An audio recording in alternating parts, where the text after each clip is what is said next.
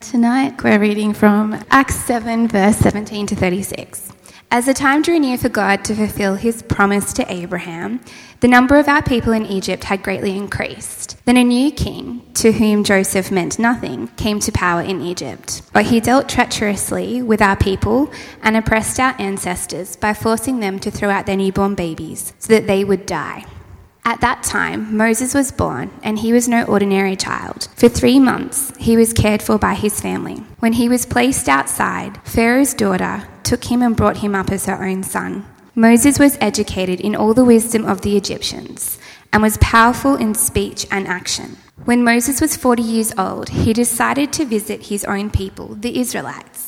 He saw one of them being mistreated by an Egyptian, so he went to his defense and avenged him by killing the Egyptian. Moses thought that his own people would realize that God was using him to rescue them, but they did not. The next day, Moses came upon two Israelites who were fighting. He tried to reconcile them by saying, Men, you are brothers. Why do you want to hurt each other? But the man who was mistreating the other pushed Moses aside and said, who made you ruler and judge over us? Are you thinking of killing me as you killed the Egyptian yesterday? When Moses heard this, he fled to Midian, where he settled as a foreigner and had two sons. After 40 years had passed, an angel appeared to Moses in the flames of a burning bush in the desert near Mount Sinai. When he saw this, he was amazed at the sight. As he went over to get a closer look, he heard the Lord say, I am the God of your fathers, the God of Abraham, Isaac, and Jacob. Moses trembled with fear and did not dare to look. Then the Lord said to him, Take off your sandals, for the place where you are standing is holy ground. I have indeed seen the oppression of my people in Egypt. I have heard their groaning and have come down to set them free. Now come, I will send you back to Egypt. This is the same Moses they had rejected with the words, Who made you ruler and judge?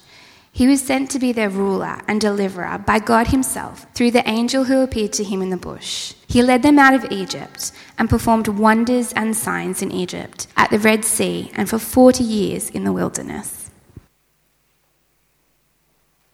My name is Ben, and uh, I'm preaching on Moses tonight. But before we do that, how about we pray? Holy Spirit, thank you for this opportunity you've given me to speak to these wonderful people tonight. I pray that you would open up the hearts of the people here that if there's any sort of brokenness or hurt or fear of failure or anxiety, Lord, I just pray that you would touch that right now with your hand. I pray that these people would know that your hand is resting upon them and they would be able to trust you and hear your voice tonight. 2 Corinthians 5:17 says, "Therefore, if anyone is in Christ, the new creation has come. The old has gone, the new is here." Therefore, if anyone is in Christ, the new creation has come, the old has gone, and the new is here. We've been talking recently at church all about transformation, and I'm continuing that tonight by going into the life of a pretty well known guy, Moses. But I just want to make it clear that when we talk about transformation, we aren't just talking about a regular change in your life. Although transformation can mean change, it's in no way the equivalent of going on a diet, getting shredded at the gym, going through puberty, or choosing a different career. Transformation is the process of being shaped, guided, and formed by the Holy Spirit as He sculpts us into a new masterpiece that reflects the image of Jesus. Transformation is going from overwhelming fear to all encompassing peace, from anxiety and weakness to everlasting joy and strength, from the crippling chains of addiction to the rehabilitating release of freedom, from an identity characterized by shape to an identity characterized by hope and from a life paralyzed by failure to a life that is mobile with an eternal purpose. Our past does not have to define who we are today, because by the power of God, we are given this opportunity to experience a new life. Transformation is a real thing, and it is offered to us. In the story of Moses, we see a man who goes from having all authority, entitlement, and wealth to losing everything in an instant. Because of a mistake he made, he was outcast, unwelcome, hated, and alone. A failure. I wonder, though, if this punishing title of failure was most inflicted by the people in Egypt, or whether it was more how Moses saw himself. Thankfully, though, this isn't the end of the story, because through God's eyes, he is anything but just a failure. God sees Moses with love, grace, and a huge calling. God knows that a new thing is coming and it's going to be good. Where Moses sees disappointment, God sees opportunity. Therefore, if anyone is in Christ, the new creation has come. The old is gone, the new is here. I suppose you could split what I want to say tonight into three points, and this is for you note takers out there. The first point is your past does not have to define who you are today. The second point is transformation is powerful, but it's also a process. And sometimes that process is long and hard. And then the third point that I want to make is that transformation comes from God, but we have to be open to God doing it. So let's go through the story of Moses. In short, Moses was a man who had it all. He had royal wealth, the best education Egypt could offer, which was actually at that time the best education in the whole known world, which is pretty cool. And he had authority over the Egyptians and his own people, the Israelites, who at that time were a nation that was enslaved. But all that he had the wealth, the authority, the power, the education, well, maybe not the education, but all of this was thrown away when he murdered an Egyptian soldier who was mercilessly beating an Israelite. In an instant, he lost everything and is now hunted by the king of Egypt, his adoptive grandfather. He's actually hated by his own people because of his actions, and he is forced to run away into the desert alone. He's now completely separated from his people. He's lost his family. He has nothing under his belt. He's a murderer, and he has nowhere to go. He's nothing. Moses becomes a shepherd. He marries, and he has two sons. And after 40 years of being in a place called Midian, he has an encounter with God that changes his life forever. One time while Moses is out with his sheep, he saw a bush that was on fire but it wasn't burning up. So he went over to investigate it and found that it was God appearing to him. God calls out to Moses, and Moses says the words, Here I am. Now, these three words in themselves hold a lot of weight, but we're going to get to that soon because first, Moses and God play a very long game of conversation tennis. Have you guys ever had a really frustrating conversation with someone who just wants to do anything but what you ask them to? And they're able to come up with excuse upon excuse upon excuse just so they don't have to do what you ask them to do. Ben's laughing because he deals with youth group, so he knows what I'm talking about. Anyway, so I went on beach mission at the end of last year with a group of wonderful people, and part of my role was to spend the week having fun with a bunch of kids and telling them about Jesus. There was this one kid, we'll call him Mark, and he was very quiet and sweet, but no matter what you asked, said to him, or tried to do, he just would not listen to you. We would all be doing an activity, and you would ask Mark to walk over there where the games was, and he just would not move. We would all be sitting and listening to someone talk, and he would just stand in the corner all by himself. Whenever we asked this kid to do something, he would just look at you and ask for any reason or excuse not to. Now, I say that he's quiet and sweet because he had like the quietest voice ever. So you'd be like, hey, Mark, how about we come over here? And he'd be like, why should I sit over there? Why are we going to paint? Why can't we be over there instead? I don't want to do that It kind of breaks your heart a little bit, and it broke my heart a little bit as well. But this conversation between Moses and God is a little bit like that. Now, as I said, it's a very long conversation, but Stephen in Acts summarizes it pretty well, and Beth just read it for us. Then the Lord said to him, Take off your sandals, for the place where you are standing is holy ground. I have indeed seen the oppression of my people in Egypt. I have heard their groaning, and have come down to set them free. Now come, I will send you back to Egypt. God sees that his people are in need of saving and chooses Moses to lead them into freedom. But Moses seems to look for any excuse not to go. Who am I that I should go? Suppose I go and they ask me, What is the name of the one who sent you? Then what do I tell them? What if they don't believe me or listen to me? I've never been eloquent, neither in the past nor since you've spoken to me. I'm slow of speech and tongue. Until finally he says, Please send someone else. I wouldn't say, though, that Moses is like Mark. He's not looking for excuses here out of any sort of stubbornness, laziness, or defiance. I actually think that he genuinely doesn't understand why God wants to use him for this grand plan.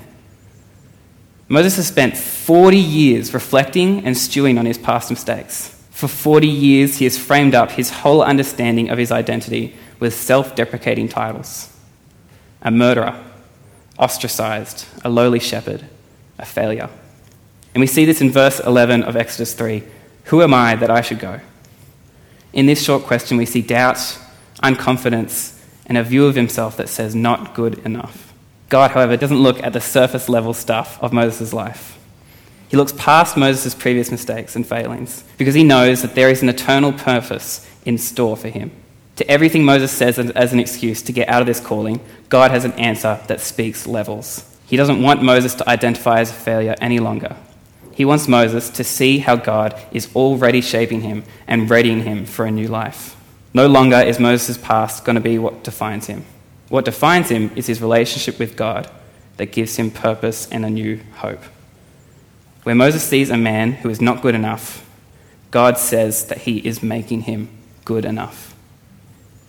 The failures of his past are both destroying Moses' own understanding of who he is and they're stopping him from moving forward.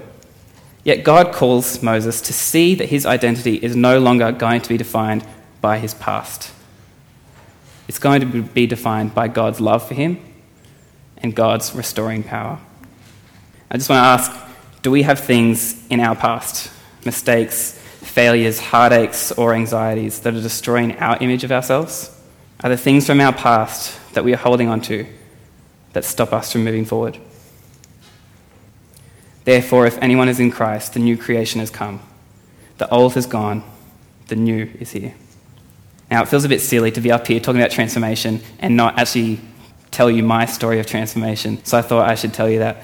Now, for myself, I think a word to describe my transformation that I've experienced in my life from God is release.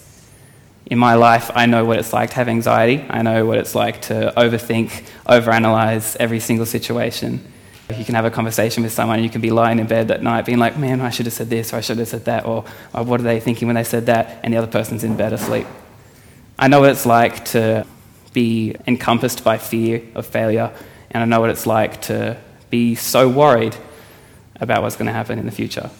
That sucks, I'm not going to lie, it does suck, but what doesn't suck is that I now know what joy means.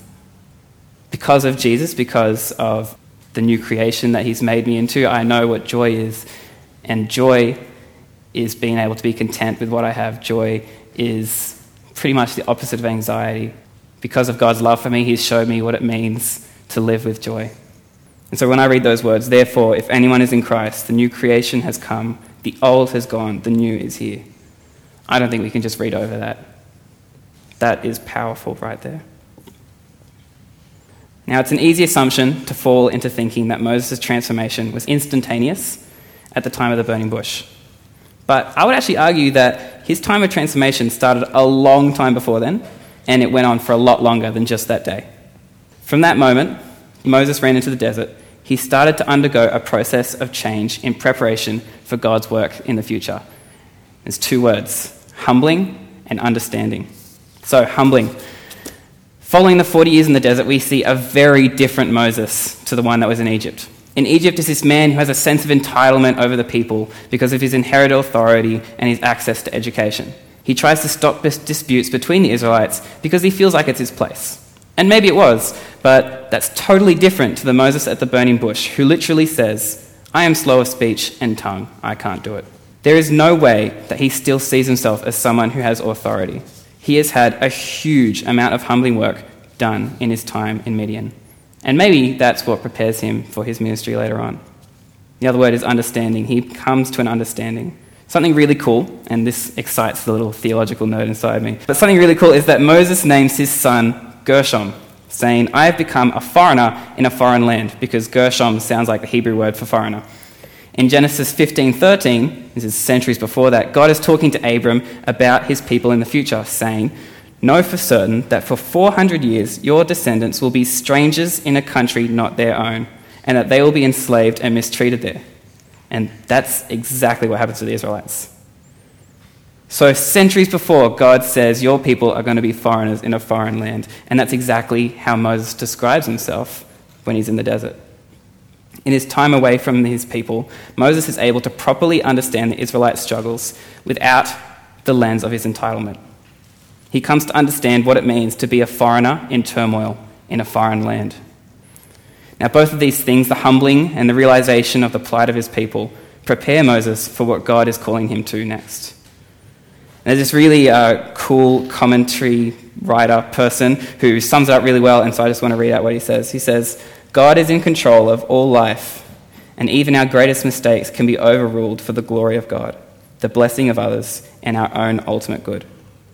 Moses ought not to have slain the Egyptian taskmaster, but there were things to be learnt in Midian's desert which could never be discerned in Egypt's palaces.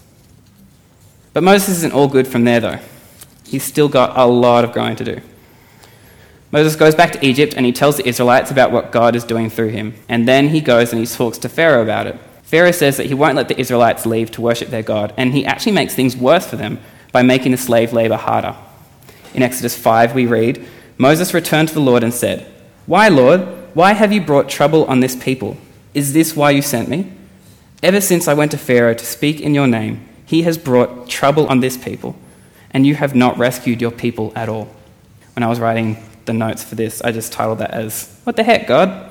Because I feel like that's what Moses is doing. He, he's like, he says, Oh, I tried and I tried and I did what you said. What the heck, God? It's not happening. When things get tougher, Moses doesn't trust God. And it's harsh, but it's indicative that although Moses is far down the transformation road, he still has some way to go. Everything wasn't done and dusted at the burning bush, because transformation is a process. Now, Moses continues to tell Pharaoh to let his people go, but Pharaoh refuses. So God sends 12 plagues to destroy Egypt. And eventually, Pharaoh lets the Israelites go and Moses leads them through the desert for 40 years in the direction of a land that was promised to them centuries ago. Now, there are about a gazillion stories I could tell you about what happens in those 40 years. Moses is faithful in a lot of ways. He walks through the desert trusting God to provide food and water. He speaks face to face with the Spirit of God on top of Mount Sinai. And he passes on the law of God to all the people so that they can be closer to God. In summation, Moses, the man who ran away afraid and said to God that he wasn't the right person for the job, faces Pharaoh, the king of Egypt that he once ran away from. He leads the Israelites, the people who once hated him, out of Egypt. He walks through the desert, the place where he was brutally humbled, trusting God to provide food.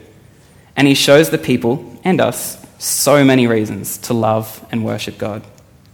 On his deathbed, he encourages his successor, Joshua, with the following words Be strong and courageous. For you must go with this people into the land that the Lord swore to their ancestors to give them, and you must divide it among them as their inheritance.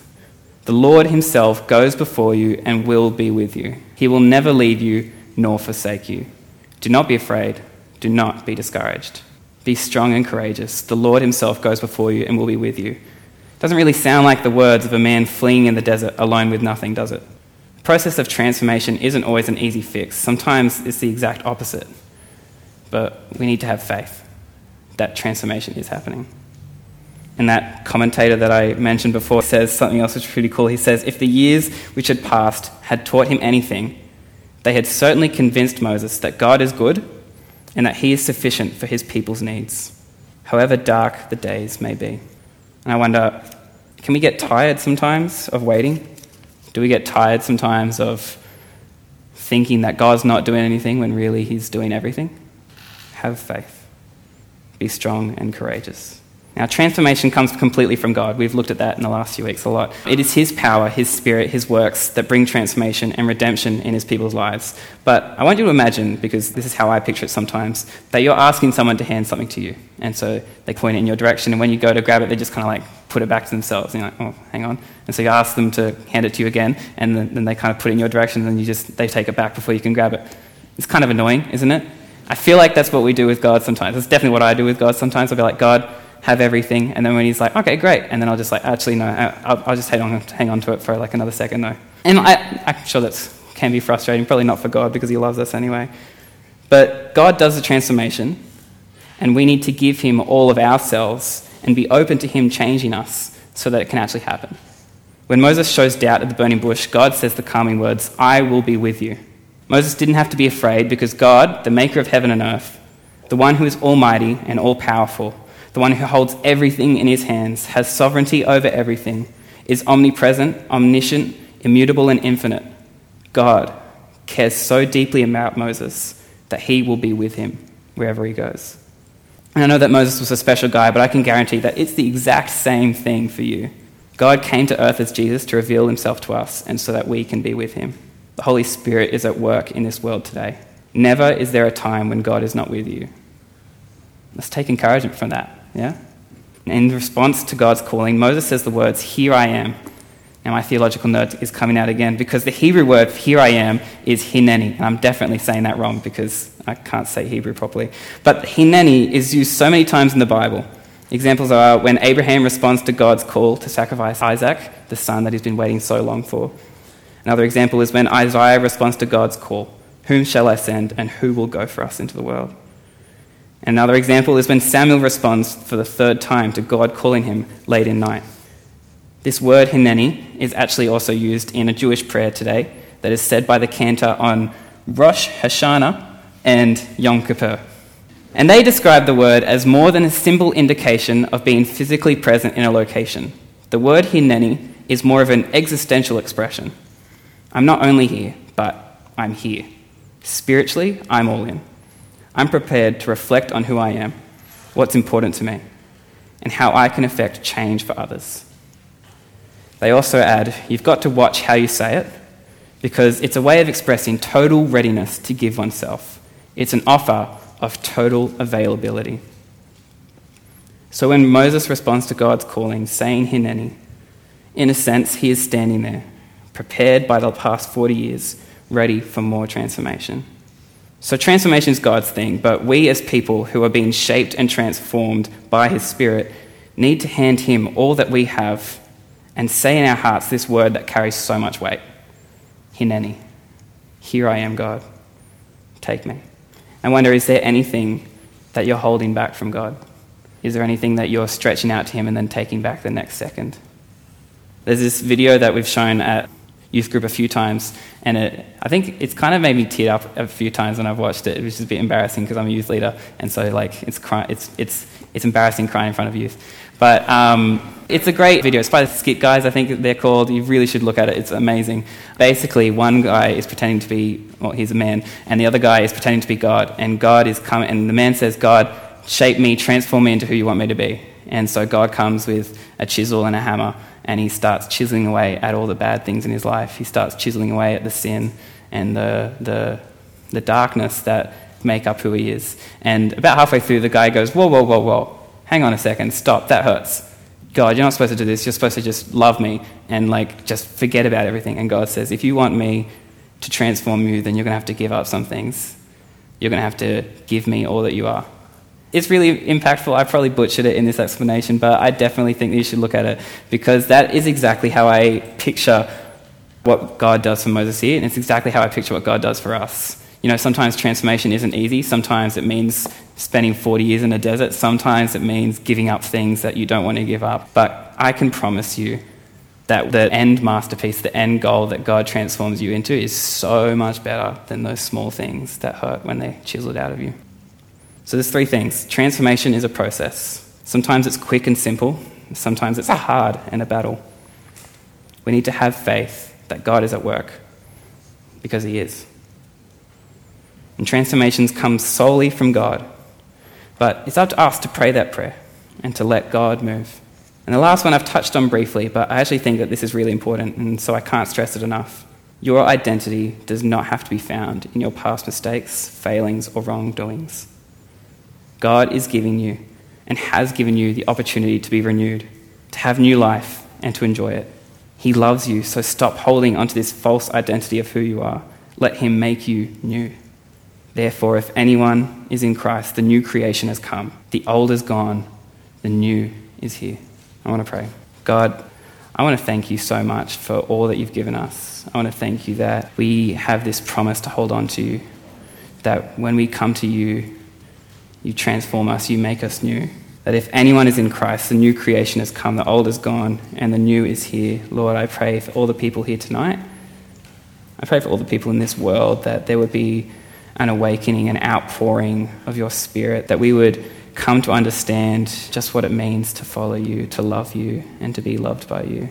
Thank you for your transforming. Lord, I pray that we would give everything over to you and say those words, Hineni, here I am, have your way. Amen.